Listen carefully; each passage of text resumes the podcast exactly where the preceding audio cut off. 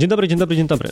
Witam Cię w kolejnym odcinku mojego programu, konkretnie o marketingu i sprzedaży. I uwaga, dzisiaj mam dla Ciebie temat bardzo ciężki. Dwa słowa. Fundusze unijne. Generalnie pozyskiwanie wszelkiej maści kapitału z środków publicznych i nie tylko. No jest to temat, który kiedy tylko rzuca się go na grupę przedsiębiorców, to się zaczyna. Fontanna żalów, frustracji, anegdotek, patologii i tym podobnych. Zaprosiłem dzisiaj do rozmowy dwójkę ludzi, e, Wojtka i Michała z firmy Grants Capital, które są, którzy prowadzą, są firmą doradczą specjalizującą się właśnie w pozyskiwaniu tego typu dotacji, funduszy dla firm. I Myślę, że udało nam się przeprowadzić bardzo szczerą rozmowę na temat wszystkich patologii tego rynku, zarówno od strony niektórych cwanych, powiedzmy rzeczy po imieniu, nazywajmy je po imieniu, przedsiębiorców, którzy chcieliby w ten sposób właśnie uzyskać łatwo kapitał na coś, czego niekoniecznie chcą później rozwijać, jak i również, to jest ciekawy wątek, od strony firm doradczych, obiecujących złote góry, byle tylko złapać projekt i na nim zarobić, nie bacząc na to, że na koniec dnia miałby to jednak przecież być projekt badawczo-rozwojowy. Więc cóż, zaczynajmy. Zaprosiłem Was obu tutaj dzisiaj, żebyśmy sobie porozmawiali o temacie, który myślę jest wystarczająco kontrowersyjny z samej nazwy, z którym ja miałem kiedyś okazję się zetknąć, ponieważ pracowałem przy data center, inkubatorze przedsiębiorczości, a co za tym idzie całym szeregiem firm, które wyrastały wokół tego ze słynnych czasów pierwszych trzy jedynek i osiem jedynek w kontekście funduszy unijnych.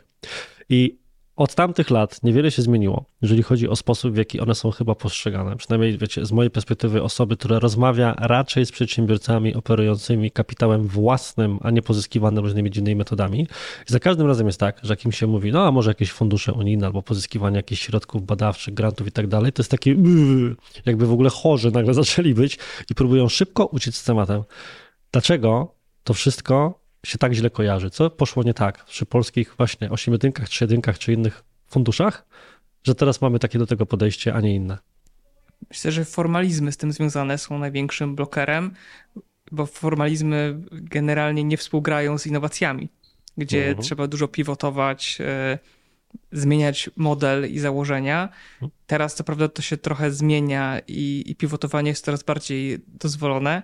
E, jednak przy pierwszych programach, które powstawały, czyli 8 jedynkach, 3 jedynkach, nie było to jakby mile widziane i trzeba było poprowadzić do samego końca e, projekt tak, jak się go rozpisało. Mhm. I to powiedzmy cały czas się e, toczy, tak, za, jeżeli chodzi o myślenie o funduszach e, unijnych. A to się faktycznie zmieniło? Prawda. To się faktycznie zmieniło, bo jeżeli ja ostatnio miałem okazję rozmawiać z jedną osobą, która jest powiązana z paroma projektami NCBR-owskimi, to, że tak powiem, jeżeli było zamówienie, że pojawi się na stoisku, na targach w Niemczech ulotka konkretnego typu w ilości 250 sztuk, to musisz mieć to udokumentowane i co z tego, że się zmieniły plany, była po drodze pandemia i targi były odwołane, jest w projekcie, ma być myślę, że y, po prostu dłużej się czeka na. Wcześniej nie można było w ogóle zmieniać, a teraz trzeba czekać na akceptację lub odpowiedź instytucji. I to okay. trwa, to też jakby zależy od tego, jak dużym formalistą jest osoba, która nas y, obsługuje, i od tego opiekuna generalnie dużo zależy. Tak mhm. jak jest szybka ścieżka, to mamy powiedzmy połowę firm, które są zadowolone z tego, że brały tą dotację i połowę, która, y, która przeklina, że w ogóle y, powiedzmy 25%, która y, nie widzi w tym wartości dodanej i jedną mhm. czwartą, która przeklina, że, że to brała. I to jak ktoś dużo... przeklina, to dlaczego przeklina najczęściej? Mm. Co jest nie tak? Formalizacja? Ok, Brak rozumiem. synchronizacji potrzeb firmy z tym, na co jest dotacja. To jest główna przyczyna. Synchronizacja, czyli? Czyli spójności. Czyli, że jest dotacja na prace badawczo-rozwojowe, a my na przykład chcemy wdrożyć platformę, która jest stricte softem do wdrożenia na podstawie specyfikacji i nie ma tutaj e, powiedzmy aspektu badawczo-rozwojowego, ale żeby dostać dotację, to my sobie tutaj wdrożymy AI, e, napompujemy ten projekt i zabierzemy na niego dotację. I to powoduje, że się piętrzą potem problemy z tym związane. Czyli twoja wasza teza byłaby taka, że za e, niezadowolenie z pozyskiwania środków winny jest przedsiębiorca, który na siłę próbuje je pozyskać, wpisując się w jakieś ramy projektowe, bo traktuje to jako metodę na wyciągnięcie kasy. To jest jedna kasy. z przyczyn. Jedna z przyczyn, jedna z przyczyn. a druga, druga, drugi aspekt to jest sztywna umowa z instytucją, która nas zobowiązuje do e, okresu trwałości, do tego, że nie, nie sprzedamy tego powiedzmy że, no, że IP zost musi zostać w spółce, że 10 lat nas mogą kontrolować, że wszelkie postępowania ofertowe trzeba przeprowadzić w formie e, przetargu, tak, co trochę wiąże ręce. E, a, trzeci, a trzecią przyczyną jest sam kontakt z instytucją, który jest często utrudniany, utrudniony. Ci opiekunowie mają zbyt dużo projektów, Niektórzy siedzą po godzinach, a niektórzy biorą wolne, e, nie wiem, w przypadku choroby i potem przedsiębiorca czeka na półtora miliona złotych refundacji, a e, opiekun e, na przykład jest na L4 i, i wróci do pracy za trzy tygodnie. I to jest taki najgorszy case, jaki, z jakim ma się do czynienia. Powiedziałeś, tudzież mówicie, że jest to bardzo mocno zależy od opiekuna. I ciekawi mnie, na ile taki opiekun ma hmm, samodzielność, decyzyjność, pewną elastyczność w swojej roli. Już tłumaczę dlaczego, bo ten przedsiębiorca, o którym powiedziałem, był zaangażowany w kilku takich projektów i na przykład w jednym projekcie potrzebował półtorej roku po jego prawie że zamknięciu, w sensie już na etapie finalizacji zamknięcia, zgarnąć potwierdzenie realizacji jakiegoś tam etapu przez podwykonawcę, podwykonawcy, podwykonawcy z innego kraju, zaangażowanego w jakieś etapy projektu strony internetowej, że ten człowiek faktycznie istniał i teraz mi podpisze dokument, że ja zrobiłem coś tam. No i to była taka, że tak powiem, kropla, która przypełniła czary rozpaczy tego przedsiębiorcy. Mówię, nie dość, że się pierdzielę z zamknięciem tego projektu dłużej niż go w ogóle realizowałem, to teraz jeszcze ja, poważny pan prezes, muszę ścigać typa, który też właśnie jest i na urlopie i w innych różnych miejscach, pięć krajów dalej ode mnie, bo jakiś opiekun projektu wymaga ode mnie machnięcia, podpisu magiczny przez tego człowieka, a inaczej nie wierzy mi mimo pracy, historii korespondencji, maili i innych rzeczy, że coś takiego się odbyło. No i teraz moja reakcja, wiecie, człowieka, który o tym słucha sobie tam na kawie, jest następująca. Czy to jest fanaberia tego zioma, w sensie tego opiekuna, czy faktycznie te projekty tak działają, bo jak tak działają, to ja od tego wolę uciec z krzykiem. Akurat tu myślę, że to była fanaberia, bo podwykonawca, podwykonawcy, podwykonawcy to raczej nie. No, raczej generalnie nie jest podwykonawca tak. i musi być podpis podwykonawcy na protokole zadawczo-odbiorczym. Aczkolwiek opowiem tutaj ciekawą anegdotę, bowiem ym, przy 8 jedynkach PARP żądał, czyli to, było, to były dotacje rozdawane od y, 2007 do 2013 roku. Ja się wtedy funduszami nie zajmowałem, jeszcze byłem uczniem gimnazjum bodajże i, i daleko mi do tego fiu, fiu. Daleko, mi do tego było.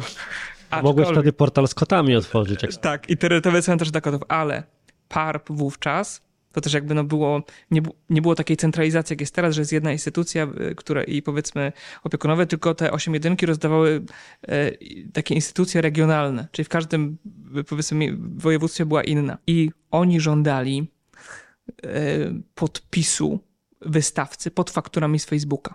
Czyli wówczas, powiedzmy, e, domyślnie ten opiekun żądał podpisu Marka Zuckerberga Ale na jest, fakturze. To, powiem ci, że to jest śmieszne, co mówisz, ponieważ ja dokładnie taką anegdotę opowiadam na swoich szkoleniach. Że miałem księgową, która chciała ode mnie właśnie faktury z Facebooka i to były dokładnie złote czasy, gdy dopiero, wiesz, każdy się brał za bary z tym tematem. E, czyli to, jakby to, nie wiem, też miałeś coś do dodania w tym temacie, czyli tak naprawdę jest to po prostu mój znajomy przedsiębiorca źle trafił, jeżeli chodzi o opiekuna. Zdecydowanie. Tu też powiem z własnego doświadczenia. E, jako przedsiębiorca również miałem okazję korzystać z dotacji i też trafiła mi się taka sytuacja, że czekałem na refinansowanie kilka miesięcy, gdzie miało to trwać dwa tygodnie. Uh mhm. -huh. Także bardzo mocno potrafi to za, zaburzyć cashflow. No i tak teraz e, będąc już w tej branży bezpośrednio, e, to też staramy się uprzedzać przedsiębiorców, żeby nie traktowali właśnie też dofinansowania jako głównego finansowania, tylko jako takiego mhm. boosta, który pozwoli gdzieś tam lewarować realizację czegoś, co i tak powinni albo chcieli sobie zrobić w perspektywie następnych tam mhm.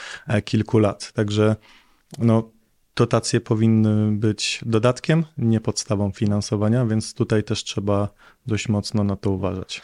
My się czasami śmiejemy w firmie, że deadline to święto ruchome, ale właśnie rozmawiając w kontekście też pozyskiwania funduszy unijnych, rozliczenia tych projektów, to ileś razy już się zetknąłem z czymś takim, że no, są pewne teoretycznie nałożone przez organy za to odpowiedzialne na siebie samych terminy zrobienia czegoś, czyli zamknięcie etapu, wypłacenia transzy, zrobienia czegoś tam. Przedsiębiorca dostarczył wszystko, a potem czeka x miesięcy i nic się z tym nie dzieje.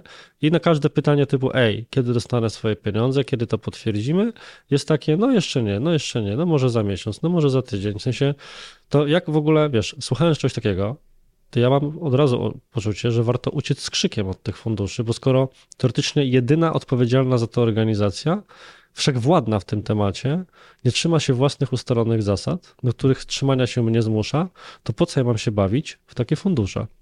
Jak to jest? Z czego się te opóźnienia biorą w ogóle? Bo próbuję to zrozumieć. To ja mam tutaj case'a, bardzo świeży.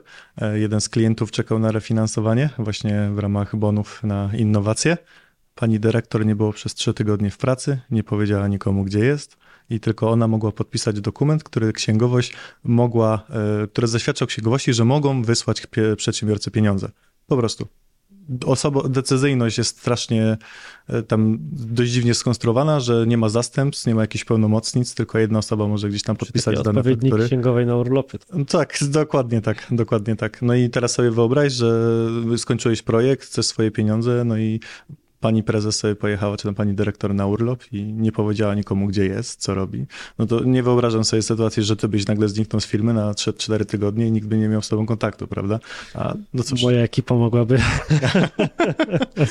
no na szczęście na krócej, typu Artur znowu gdzieś pojechał na szkolenie gdzieś i się nie odzywa cały dzień, a w kalendarzu tego nie widać, no bo ktoś miał wpisać i nie wpisał i to byłem ja. Tak, często Wojtkowi to wypominam, że tak dokładnie tak samo Okej, okay, czyli ja, mnie zawsze pociesza cudze nieszczęście, więc jeżeli wy też tak robicie, to ja się czuję usprawiedliwiony, to jest taki polski system sprawiedliwości społecznej. Tymczasem, i teraz wiecie panowie, dochodzimy do was, nie? mamy sobie Grand Capital, gadacie sobie ze mną, ja byłbym na przykład potencjalnie osobą, która mogłaby coś takiego chcieć wykorzystać do zbustowania, jak to ładnie określacie po staropolsku, swojej firmy.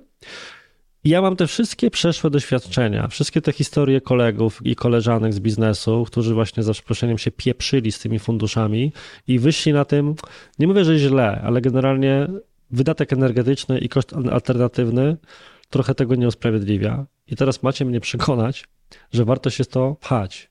Jak to robicie i czym się różnicie od innych firm, instytucji na rynku, które w tym pomagają, że jest to faktycznie dobrze i omina takie rafy i problemy, o jakich mówicie w tej chwili. No to my przede wszystkim się poświęcamy temu przedsiębiorcy, który do nas się zgłosi, kilka dobrych godzin na kilka wstępnych spotkań, żeby określić, czy ta dotacja jest w ogóle dla niego. Okej, okay. I bo czy normalnie te potrzeby... inaczej, bo byśmy mogli to zrobić w takim modelu, że wiecie, z jednej strony mówimy, jak wy to robicie, a z drugiej, jak to robi standardowo rynek, bo zakładam, że może by to wyglądać troszkę inaczej. To wygląda inaczej. Tak. W standardowej firmie, każdej firmie zależy na kliencie. Tak, żeby e, mieć stream kasy, tak? Mhm. W naszej branży też wygląda to tak, że yy, powiedzmy pod, zarabiamy, mamy trzy pozycje na fakturze napisanie wniosku, success fee, jeżeli wniosek przejdzie, oraz rozliczenie e, projektu, który, projektu, który jest jakby cykliczną, miesięczną opłatą, e, którą klient płaci e, no podczas, za to, że się opiekujemy tym projektem już na etapie rozliczenia. Przy czym opłata wstępna do success fee, to jej stosunek jest bardzo mały, mhm. Jest część firm, no, która na, po prostu na to leci, żeby zapewnić sobie ciągłość funkcjonowania. uh, my tutaj, nie wiem, zapasu gotówki może mamy na dwa lata e, i, i, więcej funkcjonowania firmy, więc możemy sobie pozwolić na to, żeby, e, żeby zarabiać na sukcesie. No I inwestować, I inwestować w te, te projekty. Ja, ja nawet tak mówię, że to są nasze, te projekty, które my bierzemy, to są nasze losy na loterii, w które my zainwestowaliśmy i których szansa na to, że one przejdą, po prostu jest e, e, tak wysoka, jak sami na to zapracujemy. Okej, okay, to próbuję zrozumieć. Czyli jeżeli dobrze, e, dobrze usłyszałem albo dobrze skonceptualizowałem sobie to, to jest tak, że normalnie jest wysoka opłata wstępna, jakaś tam forma success fee za zamknięcie projektu i te inne fundusze, nazwijmy to typowe, działają w taki sposób, że nachapiemy się jak największą liczbą projektów, każdemu będziemy mówili, że to jest świetny pomysł to, co on chce zrobić, tylko po to, żeby on w to wdepnął, a potem albo się uda, albo nie uda, jakoś to będzie, bo na koniec dnia odpowiedzialność ponosi ten, co zgłosił. Projekt po prostu, tak? Znaczy no stąd taka niechęć do tej branży, no nie oszukujmy się, tak jak sam masz negatywne doświadczenia, bo to z tym pracowałeś, tak wiele firm po prostu naciąga klientów na podpisanie projektu, który nie został zwalidowany. E, u nas projekt musi zostać zaakceptowany przez ekspertów w przypadku projektów badawczych, jeżeli ekspert nie da zielonego światła, że to, co chce zrobić, to jest w ogóle, ma podstawę do projektu badawczego, no to po prostu tego nie bierzemy. Mówimy sorry, ale nie wierzymy w ten projekt, dlatego go nie podpiszemy, tej umowy i nie zrealizujemy. No, generalnie jeszcze są firmy, firmy wyłudzacze, które wysyłają maile z konkursami, których w ogóle nie ma i które nie istnieją e, żeby tylko zakontraktować, żeby klientowi się zapaliły e, po prostu e, po prostu jakby, że klient się podpala na to, że jest jakaś dotacja, podpisuje y, dokument, płaci im jakąś wysoką podstawę, tak? I to, są, to jest to jakby totalny scam. Drugi typ firm to są firmy, które lecą na tą Jeszcze podstawę. Ja muszę to powiedzieć, w sensie to mi się kojarzy, że tak jest nigeryjski książę. To jest jak Niger, tak, dokładnie, ten tryb. Ci, najpierw tak, każe tak. ci, że musisz mu zapłacić 100 dolców, żeby on mógł ci ten milion kongijskich dolarów wysłać. To chcesz mi powiedzieć, że istnieje nigeryjski fundusz, który wysyła ci, że on ma dla ciebie super konkurs, z którego dostaniesz 2 miliony euro, my friend, special price for you, jak ty mu dasz teraz tam 2000 euro na obrobienie tego i że to naprawdę tak działa. E, tak, jest część firm, które, które, która tak funkcjonuje. No to jest tak, jak ty byś dostał e, maila, e, dotacja 95% do na przykład 2 milionów złotych na adsy. Mm, Kup jako dla agencji, Gdzie specjalnie dla agencji. Gdzie kliknąć? Market, tak. Już czekaj, podaj adres tej strony, bo ja już się złapałem Ja wam na powiem, skan. że ja uwielbiam właśnie te E, posty na Facebooku, że szukam dotacji i na marketing zaraz 30-40 osób mhm. pisze priv, priv, priv, priv. Ja tak patrzę, ale przecież nie ma dotacji na marketing. Znaczy wiesz, marketing jako koszt mhm. kwalifikowany gdzieś się może znajdzie, ale z reguły jak ja słyszę, że ktoś szuka dotacji na marketing jest rzesza y, tych komentarzy, napisz do mnie, bo ci pomogę, to właśnie to jest przykład tego nigeryjskiego księcia. Książę tak. fundusz, tak. już, już jestem zadowolony z tej rozmowy, a jeszcze nawet się nie rozkręciliśmy. Tak, nie, no są, są naprawdę kwiatki w tej branży. Też y, przykład takiej patologii związanej z tym, że dzwonię do ciebie, e, słuchaj, nie ma dla ciebie dotacji, ale jak mi będziesz płacił powiedzmy 5 stówek miesięcznie, to będę sprawdzał rynek i jak coś się trafi, to dam ci znać. No i Niech zgadza, dzwonię do... polega to sprawdzanie. Odpalony BRE24 czy nawet nie? E, no niekoniecznie. Po prostu osoba wchodzi na stronę, która jest ogólnodostępna, patrzy na harmonogramie, nic dla przedsiębiorcy nie ma, dzwonię, sorry, ale nie ma. Trzy kliki, sam możesz to zweryfikować, prawda? Wystarczy się nauczyć, gdzie masz kliknąć, no ale są firmy, które na tym zarabiają. Ej, ja mogę otworzyć taki biznes, to się idzie zautomatyzować po prostu. Wysyłanie z automatu personalizowanego maila, chat GPT mi to napisze, że nie ma nic dla pana i taki dochód pasywny, to lepsze kurde niż coś innego.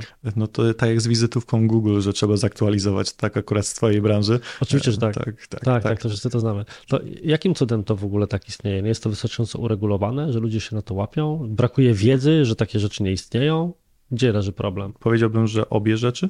W sensie brakuje wiedzy. My staramy się edukować z Wojtkiem. Mhm. E, nie jest to łatwe zadanie, bo czasami trafimy na twardy beton. Dlaczego nie jest łatwe?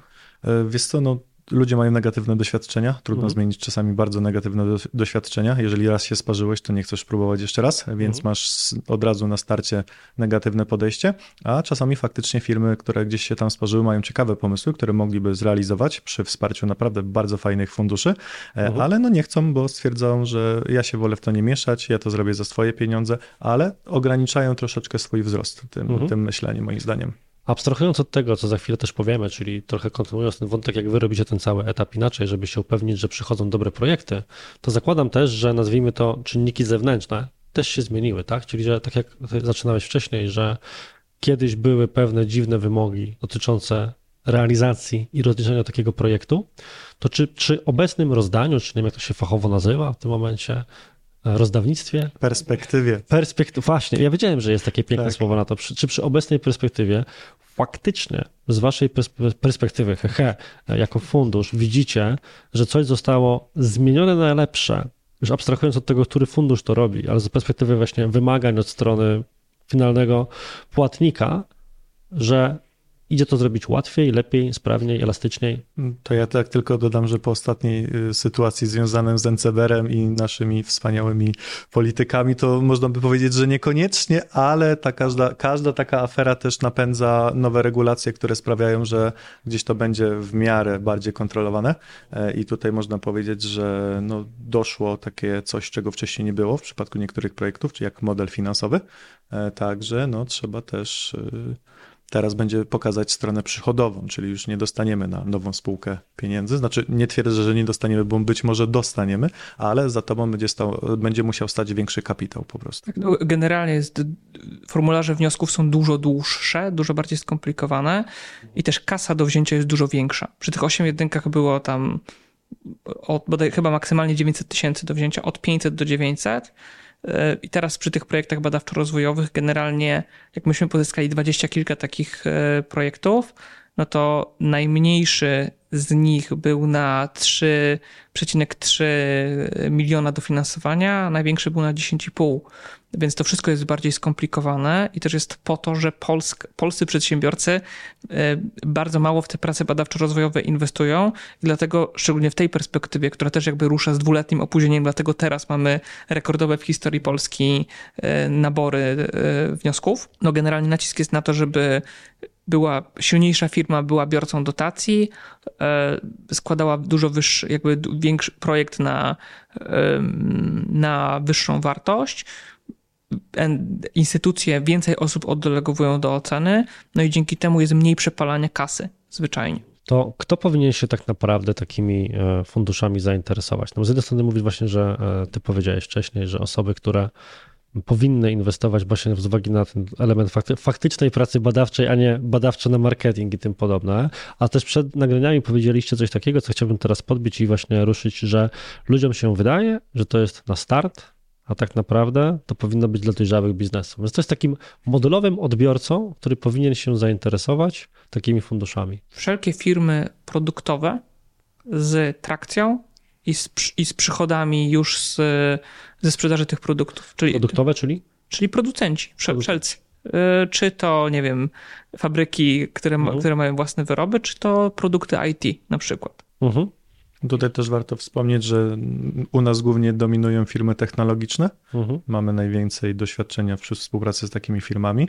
Mhm. No i też patrząc na to, jak wygląda nasz portfel klientów, to firmy technologiczne po prostu widzą dla siebie tam najwięcej takich benefitów, e, zwłaszcza wiesz, oddelegowaniu drogich pracowników na część etatu na projekt badawczy, co, co jest wiesz, dla nich największym, e, największym plusem tego wszystkiego. A nie jest to formą ukrywania wynagrodzeń poprzez fundusze tak naprawdę? Nie Bardzo często spotykam się z czymś takim, że ludzie mówią, dobra, zrobimy sobie projekt badawczy, tak jak mamy swoich najdroższych programistów, to wrzucimy ich wtedy na koszta badawcze, oni będą godzinkę na to poświęcali. A tak no to się naprawdę... akurat nie uda, bo trzeba programista, jakby te takie najwyższe stawki nie przejdą, trzeba jakby to wszystko udowodnić raportem, mhm. raportem płacowym. Może też jakby powiedzmy, bo to, to jest bardzo dobre pytanie zadałeś z tymi, tym typem biorców dotacji. Bo mhm. do nas się zgłasza całe spektrum firm. Wszyscy myślą, czy to, e, że, że fundusze są dla nich, ale producenci są o tyle jakby preferowani, no bo mhm. u nich najłatwiej o innowacje. Jeżeli cokolwiek produktu, produkują, to zawsze jakiś parametr, jakąś część tego produktu, nieważne co by, co by to było, czy oprogramowanie SaaS, czy e, kurcze, nie wiem, krzesła, e, Stupy, którym czy, czy, tak, czy, czy kubki, to zawsze coś da się zrobić lepiej. Mhm. No i po to i w tym celu można właśnie robić prace badawczo-rozwojowe i te prace badawczo-rozwojowe to w ogóle jest e, słowo klucz teraz, jeżeli chodzi o, e, o finanse. Drugi typ, powiedzmy, no to są firmy e, usług, powiedzmy usługowe, gdzie już trudniej o, e, o produkt, no bo trzeba go od zera wymyślić i w dodatku jeszcze trzeba go oprzeć o prace, bada, o badawczo-rozwojowe, więc te firmy na pewno będą miały dużo większe wyzwanie, dużo więcej własnego czasu będą musiały poświęcić, żeby to przekminić, przemyśleć, tak, i rozpisać e, tak, żeby im się to biznesowo opłacało. I, i trzeci typ to są wspomniane startupy, którym my odradzamy E, odradzamy finansowanie, póki nie zdobędą kapitału i nie, nie uzyskają trakcji na, przy tym, co robią. Dlaczego startupom odradzacie? Bo są lepsze konkursy dla nich. Co na przykład? Akceleracja w Polsce Wschodniej. Można przyjść z pomysłem, dostać 100 tysięcy na start, w pierwszym etapie zwalidować pomysł, zobaczyć, czy jest na to popyt, dostaniesz usługi doradcze, jakieś MVP sobie skleciesz e, do 25 tysięcy, no a później, jeżeli przejdziesz etap gdzieś tam takiego pitcha, możesz iść na drugi nabór, dostaniesz 600 tysięcy i teraz lekka zmiana w stosunku do tego, co było wcześniej. Jest jeszcze trzeci nabór, gdzie możesz dostać 3 miliony. Także ale po drodze wyzbywasz się całej masy udziałów w tych konkursach. Nie, właśnie nie pozbywasz się nie żadnych pozbywasz udziałów. Się. Właśnie to jest fajne w dotacjach, że one pozwalają zachować ci pełną kontrolę nad firmą, jeśli chodzi o twoje udziały, twoje equity, a jeśli chodzi o... i tam możesz iść urosnąć. Czyli to się pozmieniało, bo w czasach, gdzie ja byłem bliżej branży startupowej, to każdy taki akcelerator typu Stokoła, nawet jakieś takie mm. jak iPoskie były i tym podobne, to ci jeszcze zabierał przy okazji po 30% był, co najmniej. To był program 3.1, E, i on, on zabierał i tak samo były jeszcze były fundusze KFK i nadal tak to jest. funkcjonuje, no bo nadal mamy e, Bridge Alpha e, oraz fundusze PFR-u, tak, to jest jakby taki, taki model, gdzie oni jakby dają, to też są dotacje, tak, tylko fundusze są dotowane i fundusze dalej rozdają mhm. kasę dla, do spółek portfelowych. To jest, to jest bardzo, to jest dość, dość efektywne i Izrael na tym zbudował swoją gospodarkę, czyli mhm. dotował fundusze, ściągał w ogóle te fundusze z, ze Stanów, które miały know-how, dostawały 80% kasy od państwa, 20% e, wkładu własnego, no i tak została zbudowana izraelska gospodarka, która jest jedną z naj, najbardziej innowacyjnych na, e, na świecie. Y, I, I to też jakby mhm. jest model wsparcia, który ja, też w mojej pracy magisterskiej właśnie to, to która oceniała efektywność y, y, programu 8.1, no to wyszło, że te właśnie te fundusze 3.1 i, i KFK, tak, za tych czasów mhm. wtedy, tej, tej jakby dwie perspektywy finansowe temu, no to dość dobrze wyszło w porównaniu do 8.1, gdzie tam... A jaka była efektywność w Polsce? Powiedzmy to w głos jeżeli masz to prze... Metodologia była taka. Ja z, y, łącznie chyba 2700 projektów dostało 8.1. Y, I ja wyselekcjonowałem 300, niecałe 400 projektów, które miały w tytule projektu domenę internetową. Mhm. I sprawdziłem, ile tych domen istnieje. No bo skoro były na startupy internetowe, no to domena i istnienie domeny jest jakimś takim klucz, y, istotnym KPI z punktu widzenia e, sukcesu i wyszło chyba tam 2,44% nadal e, istnieje, aczkolwiek no jest część dużych, dużych sukcesów, jak e, Legimi, chyba Skycash, było ki kilka takich, Proszę. zresztą e, trzy lata temu pisałem tą pracę, więc nie, mhm. E, nie, nie, nie, do końca pamiętam, ale no było... Ale też jakiś spektakularnie dziwny? Wspomniane koty. Tak, no internetowy cmentarz dla kotów, ale chyba on domeny nie miał w tytule. tak, wspomniane koty są wszędzie. Ja zawsze, ja zawsze, pamiętałem, że był portal z kotami, ale że to było na wyższym poziomie abstrakcji, że to był internetowy cmentarz dla kotów. Że przykry temat, bo kurczę, no mogłoby coś takiego powstać. Portal dla bezdomnych to chyba też, też w tych... Portal dla bezdomnych. Tak, też tym, tym. Ale to też a propos właśnie tego, co Wojtek mówił odnośnie tej e, izraelskiej ścieżki, którą podążamy, e, to też warto wziąć e, to na tapetę, że wszystkie VC, znaczy te, które właśnie robią B plus zery, wróć e, Bridge'a Alpha, no to są z pieniędzy właśnie publicznych. No i to też, wiesz, niektóre spółki, które teraz rosną, no to faktycznie i tak częściowo są dotowane w ramach właśnie projektów B plus zery robionych w ramach Bridge'a. I to jest fajne, no bo to przełamuje trochę ten schemat negatywnego podejścia. Tak, bo... o tym się mało mówi, prawda? Wbrew pozorom mam wrażenie, że jeżeli by wpis... znów, no nie, nie robiłem tego przed programem, ale czuję, że gdybym teraz po prostu wziął telefon, wpisał sobie fundusze unijne, no to poza jakimś jakimiś reklamami, takimi podstawowymi stronami, zaczął szukać gdzieś po wzmiankach medialnych, to częściej trafiłbym na jakieś historie patologii niż historie sukcesu, które też istnieją, tak jak potwierdzacie. No dlatego my się dzielimy case study. Prawda? Trzeba mówić o fajnych firmach, które dostały dotacje i które robią z tego fajne rzeczy, a niekoniecznie z prezesi Wasz lecą na przykład to jaki? To aplikacja do skanowania kodów QR na Openerze. Okej. Okay. Chyba I... najwięcej os osób e, się z tym zetknęło pewnie. I to zostało na... badawczo-rozwojowo pozyskane? Nie, to była dotacja na cyfryzację. Dotacja na cyfryzację. Czyli typowo inwestycyjna. Wiemy, co chcemy mhm. zrobić, wiemy, jak chcemy zrobić. Po prostu potrzebujemy kogoś, kto nam to no zrobi. No i to była tak na dobrą sprawę duża wartość dodana dla beneficjenta. Tak? Mhm. I tak by, więc to, to, była właśnie ta spójność celów firmy z, z, tym, co pokrywa dotacja. No dobra, to jak to wygląda? Załóżmy, że jestem teraz przedsiębiorcą i co prawda odradzacie ludziom takim jak ja, ale stwierdzamy, jest kurczę hajs w AI, mam pomysł na to, żeby coś z tym zrobić, dzwonię do któregoś z was i się pytam, panowie, ja bym tu chciał fundusze na marketing pozyskać, przy okazji coś zbudować, to jak taki proces wygląda? Następnym krokiem jest, jakby przesyłamy tobie formularz z pięcioma pytaniami oraz mhm. E, e, no, z pięcioma, można powiedzieć, z pięcioma pytaniami do wypełnienia mhm. E, i my na podstawie tego formularza robimy jakby wstępną klasyfikację mhm. twojego projektu. Może być tak, że się jakby, no, że się nie spotkamy. Potem, okay. po tym aczkolwiek no, wypełniasz po pierwszym spotkaniu, więc kwalifikujemy tutaj naszą rozmowę jako pierwsze, jako, pier, jako pierwsze spotkanie e, i drugie spotkanie jest wówczas, kiedy ta tabelka jest dobrej A jak to? Jakości. Macie jakąś taką listę czynników, po której oceniacie, nie wiem, ryzykowność, adekwatność do konkretnego typu programu, no bo zakładając, że słucha nas ktoś, kto może rozważać, że chciałby coś takiego wziąć, to myślę, że wartościową informacją jest jak oni mnie oceniają. Czyli ja tutaj będę się swoim pomysłem albo jakimś swoim produktem tutaj opisywał, dzielił różnego rodzaju detale, o które pytacie, możecie powiedzieć o co i na jakiej podstawie ktoś to ocenia. W sensie to jest tak a priori, tak w zasadzie uda się, nie uda? Czy są jakieś czynniki, są z którymi kryteria. ze znanych list to porównujecie? Czy ktoś może sobie takie kryteria sprawdzić przed rozmową z wami na przykład, żeby się zobaczyć w ogóle, czy wpisuje, nie marnować wam potencjalnie czasu? To jest trochę skomplikowane na tych stronach, więc raczej my, po to jest ten nasz formularz, żeby rozwiać mhm. te wątpliwości i takie e, w kontekście, jakby no mówimy o roku 2023, żeby dostać dotację trzeba mieć ten aspekt badawczo-rozwojowy. Mhm.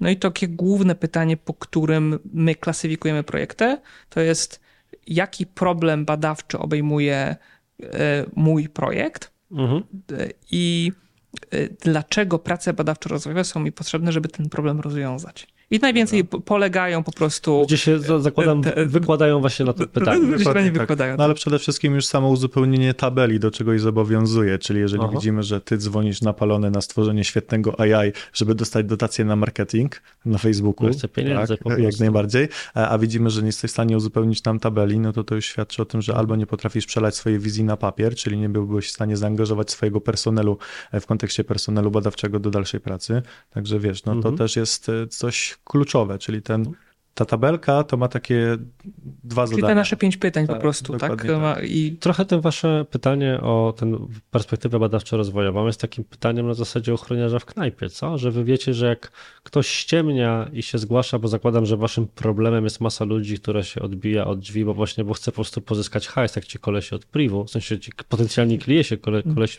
piszących na priv, a to nie jest trochę tak, że wy pomagacie to wpisać w takie ramy? W sensie, że ktoś może mieć wizję, ale nie umieć opisać tej perspektywy? Czy to się nie to zdarza? Musimy zobaczyć tą wizję w formularzu. Mhm. No bo jeżeli ktoś może mówić, Mm, jakby no my no mamy taki wewnętrzny filtr, tak? Mhm. No bo możemy poświęcić, żeby poświęcić klientowi nieperspektywicznemu 5 godzin, tak?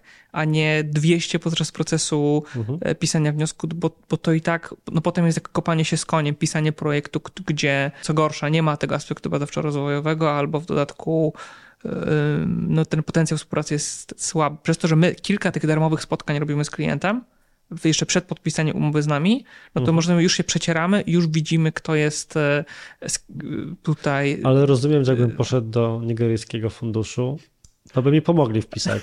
To by ci po prostu powiedzieli, panie, my wszystko załatwimy, zrobimy. U nas jest fajne to, że właśnie, tak jak Wojtek wspomniał, mamy cztery spotkania. E, tabelka mhm. jest wysyłana po pierwszym, odsyłasz nam tabelę, tutaj wpada to do eksperta który właśnie analizuje potencjał badawczo-rozwojowy, także pozdrawiamy kochaną Annę, e, najlepszą z naszego teamu.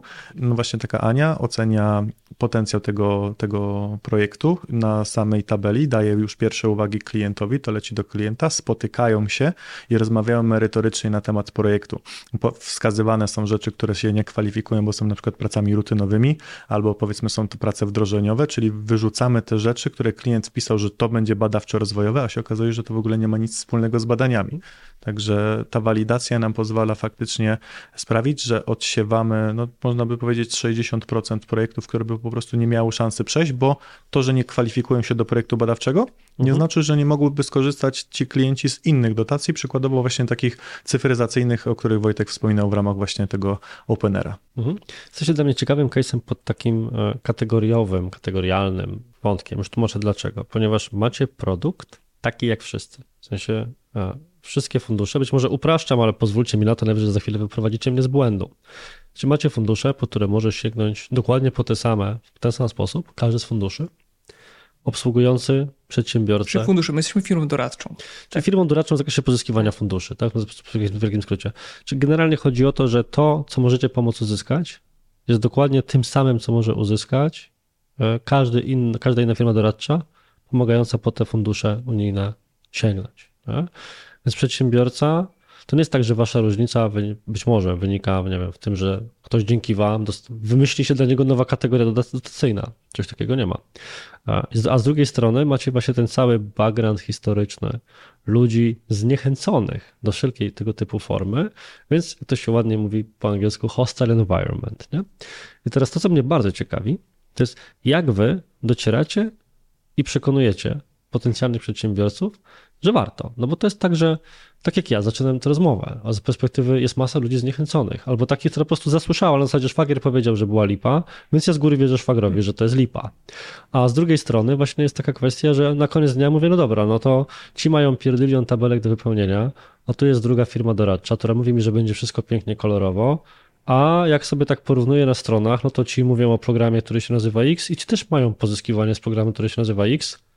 Gdzie różnica? Więc jak wy się de facto promujecie, bo do tego to przydługie, ja mam taką tendencję długich pytań o proste rzeczy, jak wy się de facto promujecie, żeby właśnie pokazać te różnice swoje i jednocześnie dotrzeć do przedsiębiorców? To mamy, pozyskaliśmy dotacje dla ponad 100 firm, mhm. już e, przeszło e, i te firmy są jakby no chodzącymi wizytówkami. E, każda mhm. musi na stronie swojej oznaczyć mhm. dotację, mhm. więc kontrahenci się pytają, a skąd to tą kasę macie? Okay. I to jakby trochę no, zainteresowanie zawsze było. My w ogóle nie musieliśmy nigdy promować w taki jakiś, nie wiem, nigdy w nachalny sposób naszych, naszych produktów. Zawsze, w, zawsze zainteresowanie było wyższe od, powiedzmy, możliwości przerobowych e, mhm. firmy. Odkąd, od sześciu lat, jak firma powstała, jak jeszcze byłem studentem, kiedy ją, e, kiedy ją założyłem, ja też jakby pierwsze dotacje pozyskałem dla siebie, potem dla kumpli ze studiów, tak, i ich rodziców. I tak to nabierało po prostu skali. Yy, I też jakby dobry, dobry timing yy, był, no bo zaczynałem na, na po, początku poprzedniej perspektywy, czy jakby równo tam te yy, powiedzmy 6 lat, 6 lat temu. Mhm. Po prostu było bardzo dużo pieniędzy, tak jak teraz, bardzo dużo pieniędzy i prawie więcej wniosków wówczas jakby tak, mniej wniosków wpływało niż mieli do rozdania pieniędzy. I, i, i teraz no, mamy podobną historię. 6 miliardów w tym roku. Na tak, i, i to jest to, dlaczego te firmy się zgłaszają. Tak? No, to, Czyli pieniądze leżą na ulicy. Pieniądze. Tak, Zdecydowanie. Tak, I, no. i, tylko trzeba robić to z głową i o tym też jakby, to jest cel chyba tego, tego wywiadu, żebyśmy tutaj uświadomili. Czyli trochę. z głową, czyli jak? Ciekawe. To teraz, to, czy, bo chciałem jeszcze nawiązać do to tego dawaj, twojego pytania dawaj. odnośnie promowania. E, to tak jak Wojtek wspomniał, najlepszą reklamą jest zadowolony klient, to zdecydowanie. Jeśli chodzi, to też bardzo mocno widzimy, że prelekcje i edukacja klientów na takich spotkaniach z różnymi instytucjami około mhm. biznesowych, mhm. wiesz, jakieś dla startupów, czy powiedzmy jakichś konferencji biznesowych bardzo dużo dają. To znaczy duża część powiedzmy fajnych potencjalnych klientów nas zawsze łapie na tego typu eventach, mhm. bo widzą, że dajemy wartość, bo właśnie no, nie owijamy w bawełnę, nie mamy takiego bullshitu, tylko po prostu mówimy prawdę. Mhm. Jeżeli chcecie robić kasę, musicie mieć kasę, prawda? Nie, jeżeli nie robicie tego, to nie nadajecie się pod to, także no, także mhm. to jest Czyli to nie są prezentacje sprzedażowe, tylko faktycznie merytoryczne. E, wiesz co, jak Wojtek mnie zatrudniał, to powiedział mi, że Michał, ty nie możesz sprzedawać dotacji na zasadzie e, bierzcie tą dotację, tylko ty musisz jak najbardziej próbować zniechęcić klienta, żeby on nie chciał wziąć tej dotacji. Tak, najlepsza, najlepszy tekst sprzedażowy, e, jaki w życiu słyszałem, to jest to, że ja nie namawiam klienta na to, żeby on chciał wziąć tą dotację, tylko ja mu przedstawiam, jak ta dotacja faktycznie funkcjonuje, jak ona działa, jakie są plusy, jakie są minusy tej dotacji. I wiesz co? Rewelacyjna jest sprzedaż z tego powodu, bo klient widzi, że mówisz prawdę, że nie chcesz go za przeproszeniem naciągnąć na umowę, e, na której, no tak jak Wojtek mówił, ta podstawa jest e, powiedzmy relatywnie, no, no powiedzmy w miarę wysoka, no ale tak naprawdę to success fee dla nas to jest prawdziwy zarobek, więc ale podoba mi się to podejście, też muszę to skomentować, powiedzieć, że e, pracowała u mnie kiedyś handlowczyni, pani handlowiec, która teraz pracuje w jednej z, też z innych firm doradczych, tam jest też jedną z topowych konsultantek obecnie, która jak jeszcze u mnie zajmowała się właśnie handlem, to miała taką taktykę sprzedażową, czy taktykę, to po prostu taka była, no, nazywaliśmy to taktyką, czyli największe zniechęcenie. Czyli przychodził klient z projektem, a ona się zajmowała przez godziny listowaniem, co może pójść nie tak, wszystkie możliwe ryzyka i tak dalej. I większość takich spotkań to było takie, to poziom depresji rósł po prostu, po czym ludzie mówili, ok, dobrze, to zróbmy to mimo wszystko, bo państwo mi faktycznie uczciwie nie próbują mi tego sprzedać, tylko uczciwie listują wszystkie potencjalne ryzyka, zagrożenia, co sami możecie nawet zepsuć i tym podobne.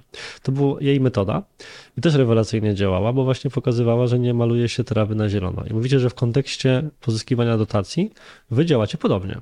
No, Myślę, że tak. Daje to na pewno ciekawy rezultat, bo klient też jest wyedukowany na samym początku drogi, zanim jeszcze zacznie na tą drogę wchodzić. Jeżeli ma doświadczenia wcześniejsze pozytywne, to jest super, bo to jest najlepszy rodzaj klienta, który wcześniej już przeszedł tą drogę.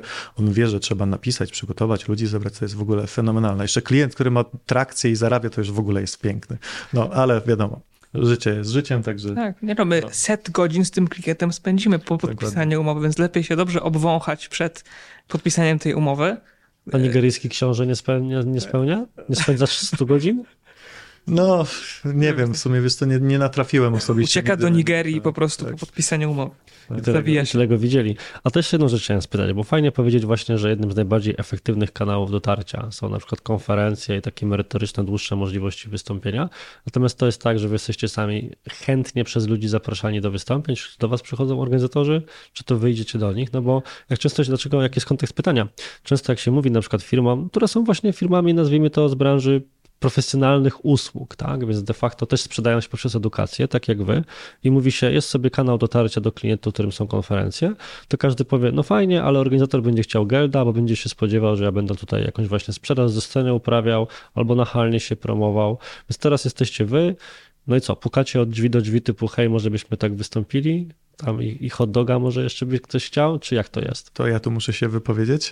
Y, moje działania E, takie z networku, które gdzieś tam wyszły z kontaktów, faktycznie tak wyglądały. Cześć, widzę, że prowadzicie kanał, może chcecie, żebyśmy wpadli, mhm. E, ale też czasami jesteśmy zapraszani bo po prostu ludzie widzą, że robimy dobrą robotę, ale też faktycznie korzystamy z kanałów płatnych. Tutaj Wojtek ostatnio był gościem w takim jednym kanale mhm. i to faktycznie była już sponsorowana promocja. Powiedzieliście, że te osoby, załóżmy, które chcą zwalidować, czy będziecie właściwi, sprawdzają, że robicie dobrą robotę, to na czym ta dobra robota polega? Czyli co trzeba zrobić samodzielnie, żeby być tym atrakcyjnym partnerem, którego ktoś będzie chciał zaprosić do takiego wystąpienia, skoro to jest dla was główny kanał?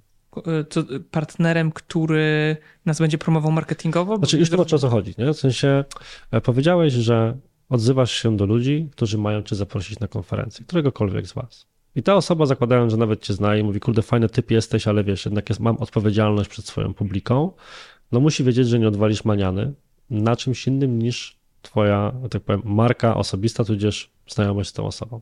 Więc powiedziałeś, no się, tak cały czas idąc twoim tropem, że o, ta osoba będzie cię sprawdzała, że robisz dobrą robotę na rynku. To w takim razie czym jest ta dobra robota, którą się wykonuje, zanim mogę komuś powiedzieć, chciałbym wystąpić na twojej konferencji, a to są przykłady mojej dobrej roboty, inne niż tylko case study, być może jakieś promocyjne rzeczy, które tworzycie, bądź coś innego.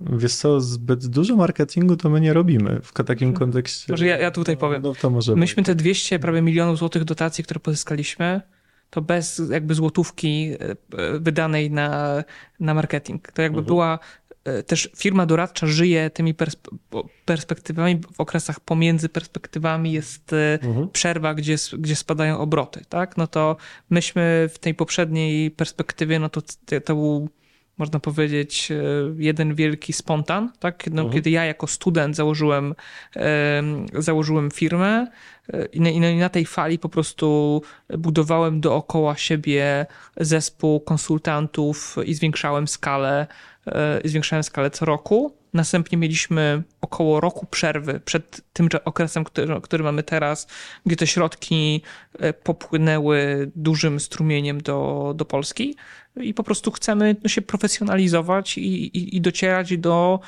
e, można ja bym powiedział, do, no, do tych naszych, e, do tych najfajniejszych klientów, tak? Po prostu zapraszać do współpracy, docierać do najbardziej perspektywicznych firm, gdzie ten, jakby to powiedzieć, gdzie, gdzie ta spójność ich celów z finansowaniem, które mamy im do, do, do zaoferowania jest jak najwyższa.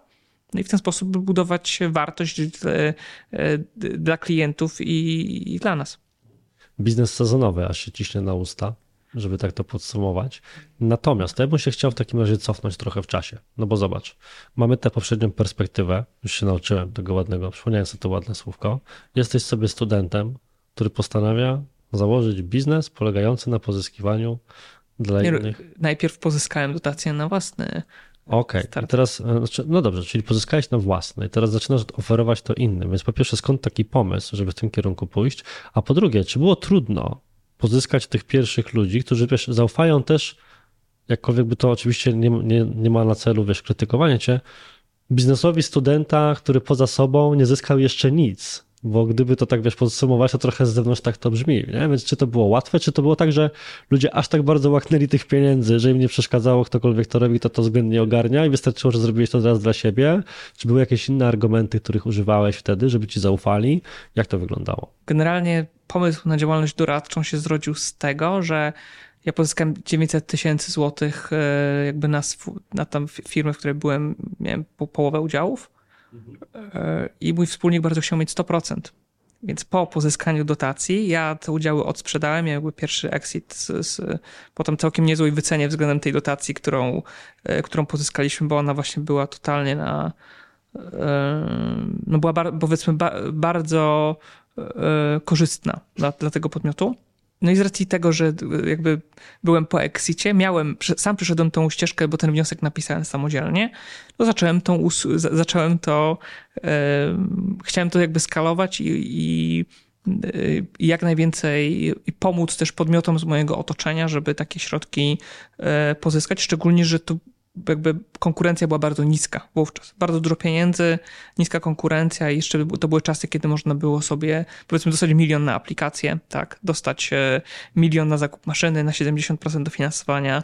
Teraz już takich, e, teraz już nie, tak- nie nie jest tak, e, tak łatwo. No ja wówczas jako student pisałem projekty za darmo. Po prostu, bez, bez jakby, bez podstawy, ale bardzo wysokie success fee.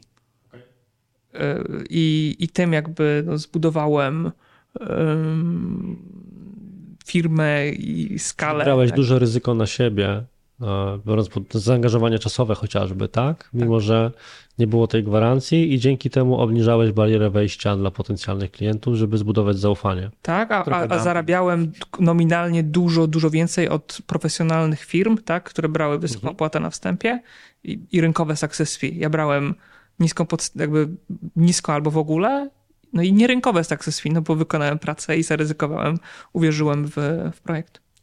Czyli skoro wtedy ten model tak dobrze działał i dawał taki dobry e, to teraz działacie podobnie? Nie. Teraz Nie. jednak Nie. macie ten... Nie, To mimo, można, że nie, można powiedzieć, nie, działa, można powiedzieć, że działamy podobnie. Mhm. Tak? Jak jest dobry projekt, no to, to tutaj e, to, to idziemy na Wolę, ustęp. żebyś tego nie mówił, bo jeszcze będą przychodzić i nam mówić, żebyśmy tak działali. To jest Nie, bardzo nie, niesprzedażowy nie rozumiemy, argument. nie, nie rozumiemy, że nie rozumiem przez to, że za zero, tak, ale poniżej kosztów. Tak. Mhm. Znaczy, to- to tak, żeby- żeby to trzeba ro- też rozwiać, powiedzieć Arturowi, że teraz no, nie współpracujemy ze studentami, tylko faktycznie ekspertami. To też jest nasze, o, to, to jest nasza właśnie, to jest to, co nas wyróżnia. To, że jakby my dla klientowi dajemy tylko y, doświadczonych konsultantów z no z też z portfolio, bo często się rozmawia z firmą, tak, która ma mnóstwo success story y, na, na stronie, a dostaje się nie, młodszego konsultanta, który ciągnie projekt. To Okej.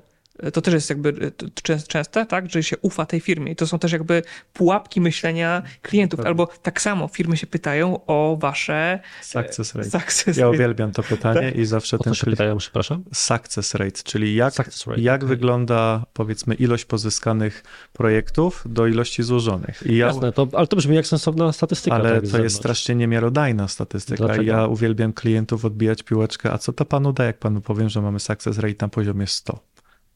Przykładowo, ostatnio nasz projekt właśnie uzyskał najlepszy wynik tutaj w województwie mazowieckim, e, ósme miejsce w Polsce i mógłbym powiedzieć, że nasz success rate w tym konkursie wyniósł 100, bo złożyliśmy po prostu jeden wniosek.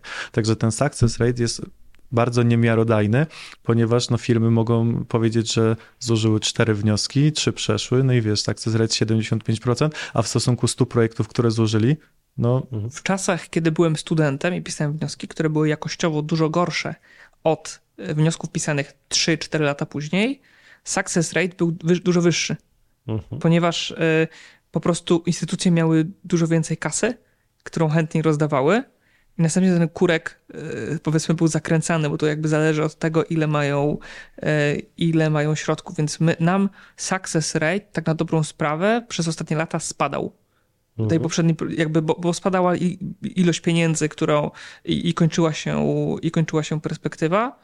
E, zainteresowanie też e, przedsiębiorstw było wyższe, tak? No bo my to obserwujemy. No, tak jak, jak ja zaczynałem w tym 17, w 17 roku rozkręcać firmę, no to mówię, wpływało e, środków na 50% budżetu konkursu, a pod koniec perspektywy dwa lata temu wpływało na 500%. Więc tutaj ten success rate, no nie ma, niestety nie jest, e, e, no wydaje jest, się tak, być tak, obiektywnym wskaźnikiem, ale nie do końca ma, ma znaczenie. Wiecie, wolimy ja, być szczerzy. Ja rozumiem, że ludzie o to pytają, no bo w zasadzie jak tak. chcesz zwalidować, czy firma jest skuteczna w pozyskiwaniu dotacji, no to po czym ją poznać, już abstrahując od kwot, dla które pozyskała, tak jak się na swojej stronie chwalicie, jak nie po tym, jak procent konwersji, czyli na ile złożonych wniosków, ile faktycznie przeszło i pozyskało perspektywę. Więc budując na tym pytaniu, tudzież na tym, że tak powiem, przekonaniu rynkowym, w takim razie na co zwracać uwagę? Oczywiście wiadomo, że macie w tym interes, żeby powiedzieć o swojej firmie i tak dalej, więc ja się w ogóle nie mam z tym problemu. Także jeżeli wierzycie, że wasze procedury, czy metody, czy podejście są lepsze i należy na to patrzeć, jak się szuka wykonawcy do tego typu usługi, to powiedzmy o tym wprost i bez czarowania się, że to jest obiektywna edukacja, a nie w pewien sposób również e, chwalenie własnego podwórka. Natomiast właśnie na co w takim razie zwracać uwagę, żeby ocenić taką firmę doradczą? Gdyby ktoś chciał was zweryfikować, to po czym może poznać, że jesteście lepsi od rynku, skoro uważacie, że jesteście? Mm, pierwszy argument. U nas jeden konsultant może mieć maksymalnie trzy wnioski. Okej. Okay. Nabór. Jeśli chodzi o nabór. A normalnie jest to taki standard rynkowy, jeżeli macie. Nie, no może być sposób? tak, że jest pokusa, żeby tych projektów sprzedać jak najwięcej uh-huh. ze, strony, ze strony firmy doradczej. Po drugie, żeby, myślę, to, to co Michał powiedział jest ważne, po drugie, żeby na podczas rozmów sprzedażowych od razu był zaangażowany też konsultant, który będzie zaangażowany w pisanie projektu. Mhm. Albo żeby, jeżeli nie jest, tak, no to przynajmniej poprosić o doświadczenie tej osoby. To jest... A dlaczego generuje to problemy na dalszym etapie, jeżeli tak nie będzie? No bo każdy ma inny styl pisania. To też jest ważne, że jeżeli, no wiesz, de facto oceniającą osobą, która gdzieś tam zweryfikuje ten wniosek jest też człowiek i on też ma jakieś swoje widzimisię od strony gdzieś tam sprawdzania tego wniosku. Mhm. Także to też czasami idzie wyłapać, że projekt jest posklejany tak jakby przez kilka osób jednocześnie Nie, ale pisanych. Tutaj ważne jest to, że podczas pisania projektu my będziemy współpracować z konsultantem, a nie z działem sprzedaży firmy doradczej czy z właścicielem. Mhm. Dlatego warto, e, wybierając firmę doradczą, też o to po prostu zapy e, e, zapytać lub poprosić o włączenie konsultanta w proces tutaj, jakby nie wiem, oceny, walidacji mhm. przed podpisaniem umowy. I to jest też ta trzecia rzecz, o której warto powiedzieć, czyli ta, to, ile moim zdaniem firma doradcza poświęci czasu yy, i że nie będzie gonić, tylko podpiszcie, yy, najpierw podpiszcie, a potem będziemy pracować. I my, no i my też w ten sposób działamy, czyli ocena i walidacja, a nie zamknięcie klienta mhm. umową. Widzę pewne analogie, no bo u nas też jest tak, że pewną przewagą konkurencyjną jest to, że jeden mój konsultant albo moja osoba specjalista pracuje na X projektów, podczas gdy u konkurencji jest to 4-5X, więc to jest dramat. I dlatego te firmy mają taką opinię, jaką mają. Czy druga, że czasami na etapie rozmów sprzedażowych pojawia się właśnie pytanie, mądre z mojej perspektywy również, czyli z kim ja finalnie będę pracował? Czyli pan, pani sprzedawczyni jesteście bardzo mili, ale na koniec dnia będę pracował albo jakimś team liderem, albo ze specjalistą. I z jednej strony przychylam się do tego, co wy powiedzieliście, czyli fajnie, żeby włączyć tę osobę w etap rozmów sprzedażowych, często przy jakimś, nie wiem, doradztwie dla innego typu biznesów też to sugerujemy. Natomiast jak trochę będąc adwokatos diaboli i powiedząc, jak my to robimy, no to mówimy tak, że możemy pokazać przykładowych specjalistów, z którymi będziesz pracować, ale jednak nie możemy ci teraz zagwarantować, że będziesz pracował konkretnie z tą osobą, no bo nie wiadomo, jak inne projekty się rozwiną, czasami tak. i tak dalej, nie? Bo i tutaj dochodzę do meritum tego, co chcę powiedzieć, że na koniec dnia e, to rolą twoją jako firmy powinno być to, żeby każdy specjalista był na poziomie, który gwarantuje tę jakość. Więc powiedzmy w kontekście czegoś tak oprocesowanego jak struktury sprzedażowo-marketingowe w organizacjach, my możemy to zagwarantować. Także każdy specjalista jest na poziomie X. I dlaczego wobec tego, i tu już dochodzę do pytania naprawdę, panowie, dlaczego wobec tego jest aż taka różnica e, w jakości pracy, tudzież może być, zależna od osoby piszącej wniosek. Czy to jest kwestia znajomości danej branży, czy to jest kwestia tego języka, czego jeszcze trochę nie do końca łapie, jak ten sposób napisania wniosku może mieć wpływ na jego finalną ocenę. Więc czemu nie możesz mi zagwarantować, że dowolny konsultant, który to dostanie, czy to będzie junior, czy nie junior, nie zrobi tego równie dobrze klient musi się zdać na własne przeczucie, tak? Czyli, bo tutaj dochodzimy do tezy, w której e, e, klient zakłada, że konsultant jest tak samo dobry jak ten team, e, jak ten team sprzedażowy. My też mamy ten problem operacyjny, tak, że nie jesteśmy w stanie zagwarantować konkretnego konsultanta i to też jest trudne, tak, żeby to, aczkolwiek prośbę klienta o włączenie, myślę, to się do niej przychylimy, tak, a tutaj może też puentując to w jakiś sposób, to warto poprosić o portfolio konsultanta i to jakby jest, już powinno mówić samo za siebie. Tutaj też odpowiem, e, mamy też konsultantów, którzy się specjalizują w konkretnych branżach.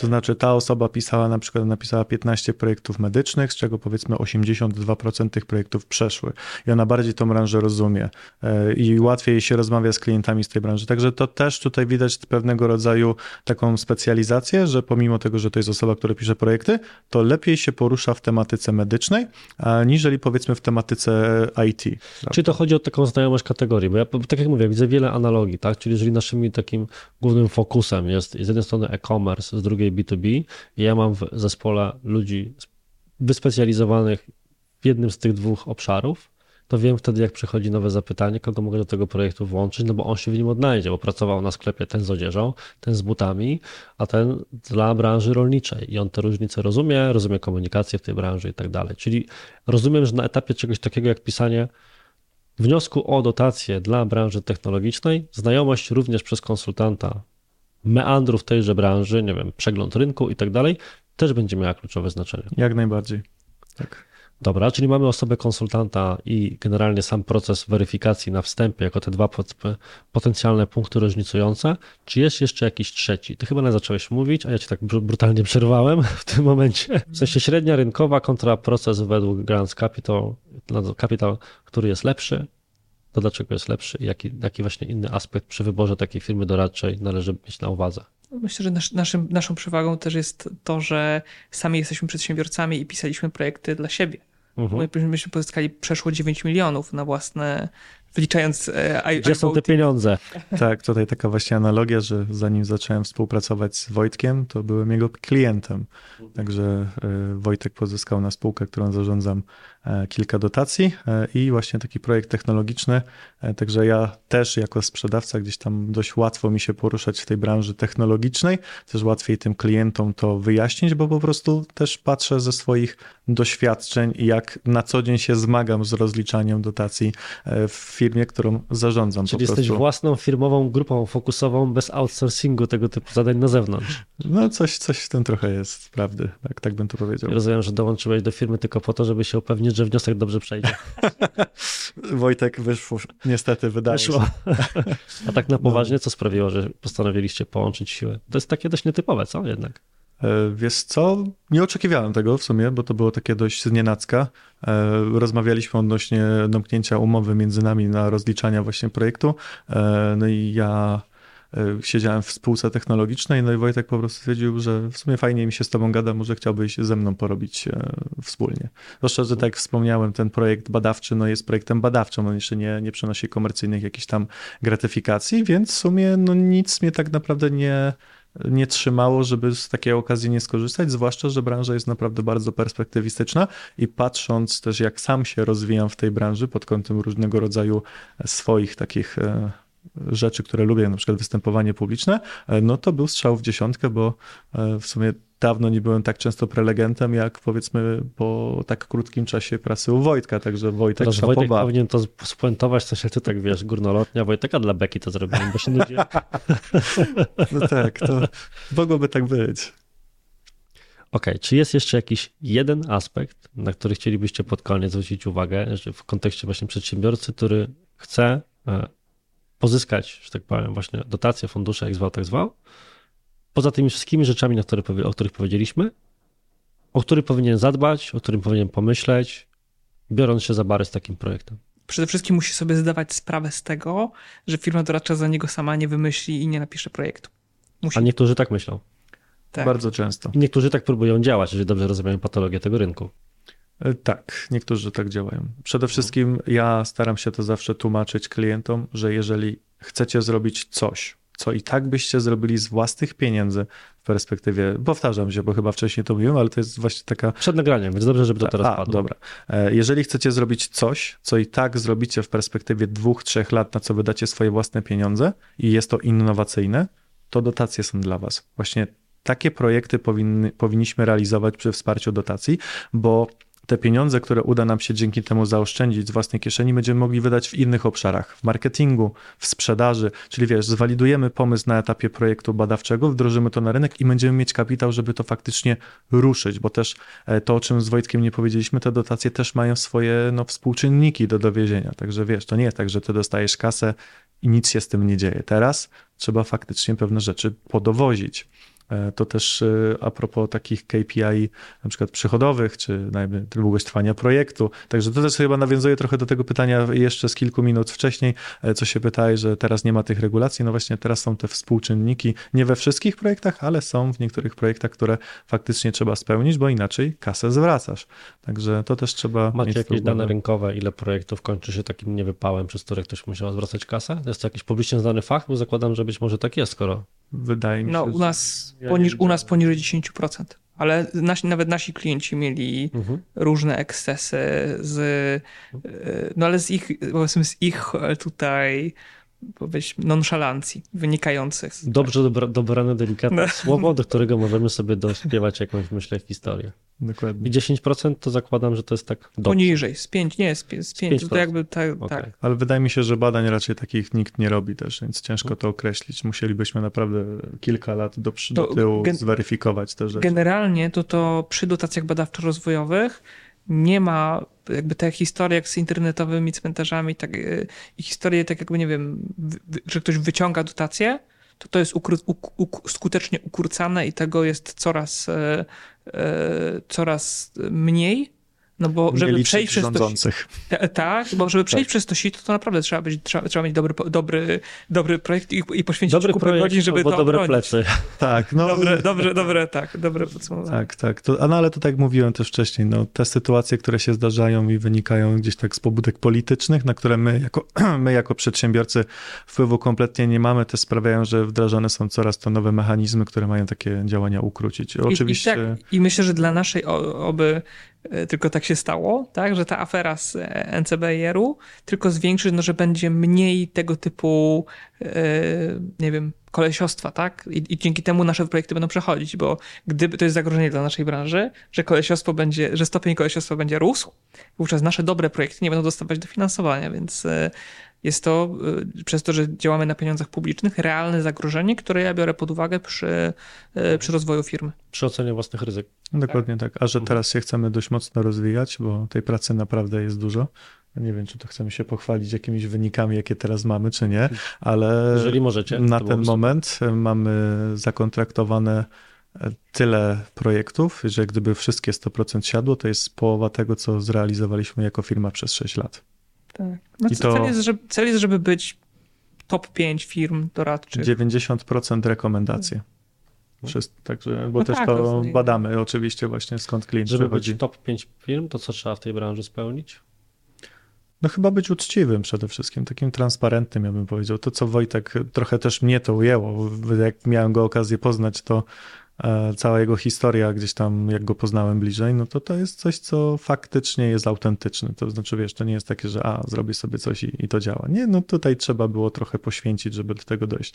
Wiesz, no, jego wiek, 28 lat, y, firma, dwie firmy, no to to jest coś, co mnie osobiście, z racji, że jestem rok starszy od niego, też inspiruje jako przedsiębiorca wiesz, dojść do takiego etapu ciężką pracą, yy, nawet dumpingową czasami, także wydaje mi się, że to też jest coś, co pozwala ja tej firmie widzę rosnąć. tak Wojtka hasło podwyżka. Przepraszam, ale ja mam 30%. brzydką tendencję do przekuwania baloników w takich chwilach, nie bo to brzmi aż zbyt cukierkowo po prostu. Czy nie, no rozumiem, cieszę się, wiesz, fajnie się gada z przedsiębiorcami, którzy, bo to ja sam mam od niedawna wspólniczkę, bo w momencie, w którym to nagrywamy, to jesteśmy wspólnikami, e, ja ze swoją wspólniczką jakieś trzy miesiące tak naprawdę i to ja, który zawsze myślałem, że zawsze będę Zosią samosią i że w ogóle, jak to moja mama mówi po staropolsku, powiedziały jaskółki, że srały na spółki i te wszystkie inne mądrości, które znamy, pozdrawiam mamę, no to nawet byłem kilka razy o krok od właśnie podzielenia się udziałami, wejścia w jakieś takie relacje typu ja tobie dam w swojej spółce, ty dasz mi swojej i zawsze się z tego wycofywałem, po czym właśnie jak trafiłem kilka lat temu na fantastyczną Agatę, którą serdecznie pozdrawiam, z którą pracuję już czwarty rok nam leci, nagle w mojej głowie samemu kliknęło, że mówię, kurczę, przychodzę do niej i mówię, Agata, ja nie chciałbym, żebyśmy po prostu byli w relacji pracodawca-pracownica, tylko ja chcę to z tobą sam robić. Tak jak zawsze, kiedy testowałem te propozycje gdzieś tam, to było takie, że rozważałem, biłem się, ale finalnie byłem na nie. Tak w końcu, jak się trafił odpowiedni partner, partnerka w tym momencie w biznesie, to nie trzeba było się przekonywać, po prostu człowiek to wiedział, taki gut feeling, jak to mówią anglosasi, nie? więc zakładam, że być może z twojej Wojtek perspektywy wyglądało to tak samo w kontekście Michała, nie? czyli że jak się pojawia ta właściwa osoba, z którą się człowiek pięknie zgrywa, jest vibe, jak to niektórzy mówią, to po prostu się to czuje, że to jest ta właściwa decyzja. Tak. Leci podwyżka. I w dodatku tutaj Michał miał to, że był sam, sam to, my byliśmy w tym samym bagnie, tak, dotacyjnym, Michał od strony beneficjenta, więc myślę, że właśnie ta autentyczność, o której powiedział Michał po stronie wiedzy, tak, którą się możemy dzielić z, z klientami i im doradzać albo, odra, albo co częściej odradzać, tak. Czyli firma odradcza. To jest tak. kategoria, w której funkcjonujecie. Ja bym takie hasło reklamowe przyjął. Jesteśmy firmą odradczą od pozyskiwania dotacji. Znaczy, ja też to fajnie z klientami, jak mają okazję gdzieś tam mnie pytać i, i jak, co sądzisz na nasz temat, ja mówię hola, hola, przeczyta to Anna, to dopiero do was wrócę. Także wiesz, ja też e, nie staram się wrzucać na swoje barki decyzji walidacji, rzucam mhm. to na barki Anny. E, no i też e, wtedy, jak się spotykam i słyszę, jak co Ania im mówi, to też samemu taką łapię takiego bakcyla, gdzie później łatwiej mi już na podstawie tego, co mówią klienci przez telefon nawet, wyłapywać, które te projekty będą fajne i mówię im, nie, nie, to nie przejdzie, to, to, to nie ma takiej opcji, sorry, nie, to nie ten program. I to jest fajne. To jest naprawdę coś, w sensie poziom, ilość wiedzy, którą trzeba w tej branży mieć, jeśli chodzi o walidację, czy w ogóle to jest naprawdę kosmos. Nie spodziewał i przy okazji, jakie projekty poznajesz, z jakimi firmami mamy okazję rozmawiać, wiesz, z jakimi przedsiębiorcami mam, mam okazję rozmawiać, no to no, ostatnio zaczynają się pojawiać takie top, top firm naprawdę. I to wynika właśnie albo z rekomendacji, albo z tych działań już takich stricte sponsorowanych. Mhm. Sponsorowanych, czyli? Ach, z tych wywiadów, o których wspomnieliście. Dokładnie tak. Jakby co, to nie jest wywiad sponsorowany, warto, że poszło to, poszło to w przestrzeń, bo jeszcze mo, moi widzowie są gotowi pomyśleć nie wiadomo co. Ja nie. jestem z, tym, z, tych poznajomych, z tej kategorii poznajomości. E, po trochę, po trochu, po trosze, tak, tak. Po. Troszkę, troszkę. Dobra, panowie, gdyby ktoś chciał jednak wziąć się za bary z firmą odradczą, która i usłyszał, że panie, z tego nic nie będzie i w ogóle masz tu tabelkę, jak nie wypełnisz, to się nawet nie odzywaj. Żartuję oczywiście, to w sensie jak was szukać i kto się powinien zgłosić? Przede wszystkim powinni się zgłosić, e, tak jak powiedziałem, producenci, szeroko, szeroko pojęci. Jeżeli mamy... Czyli od oprogramowania po rzeczy fizyczne, jak mnie mam. Tak, tak, bo wówczas jest największy potencjał, żeby coś ulepszać w tych, e, w tych, w tych produktach. E, I to dla nich jest, dla nich są dotacje, tak na dobrą, mhm. tak na dobrą sprawę. A jak do nas dotrzeć? Przez LinkedIn, naszą, strona. Nasza strona, tam są wszystkie możliwe formy, formy kontaktu do wyboru. I, tak, mój kalendarz zapchany jest naprawdę bardzo długo do przodu, więc polecam robić to sprawnie. Widziałem kalendarz na stronie wdrożone z możliwością umówienia się na bezpłatną konsultację, ale jak już rozumiemy, będzie to jedna z pięciu, które trzeba odbyć, żebyśmy w ogóle mieli o czym mówić. Jedna z czterech. Jedna z czterech. Jedna z czterech. Chociaż no było i więcej. No, a chociaż czasami y, ten proces też idzie ukrócić, to znaczy, wiesz, przychodzą firmy, które mają gotowe wnioski, gotowy zespół, e, takie firmy, które po prostu szukają kogoś, kto to wszystko zepchnie i będzie prowadził za rękę.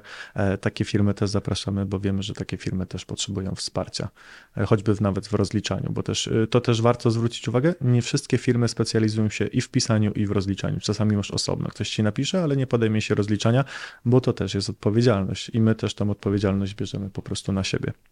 Jasne. Fajnie, że to padło też pod koniec, bo pewnie ludzie będą oglądali początek i koniec. Nabijali watch time, więc dobrze, żeby to również wiedzieć. Więc ja każdemu, kto chciałby się zgłosić do Grand Capital i przejść ten proces, życzę powodzenia, bo jak widać, nie jest łatwo chłopaków przekonać i całą ekipę, że coś takiego zrobić, ale na koniec ja to dobrze.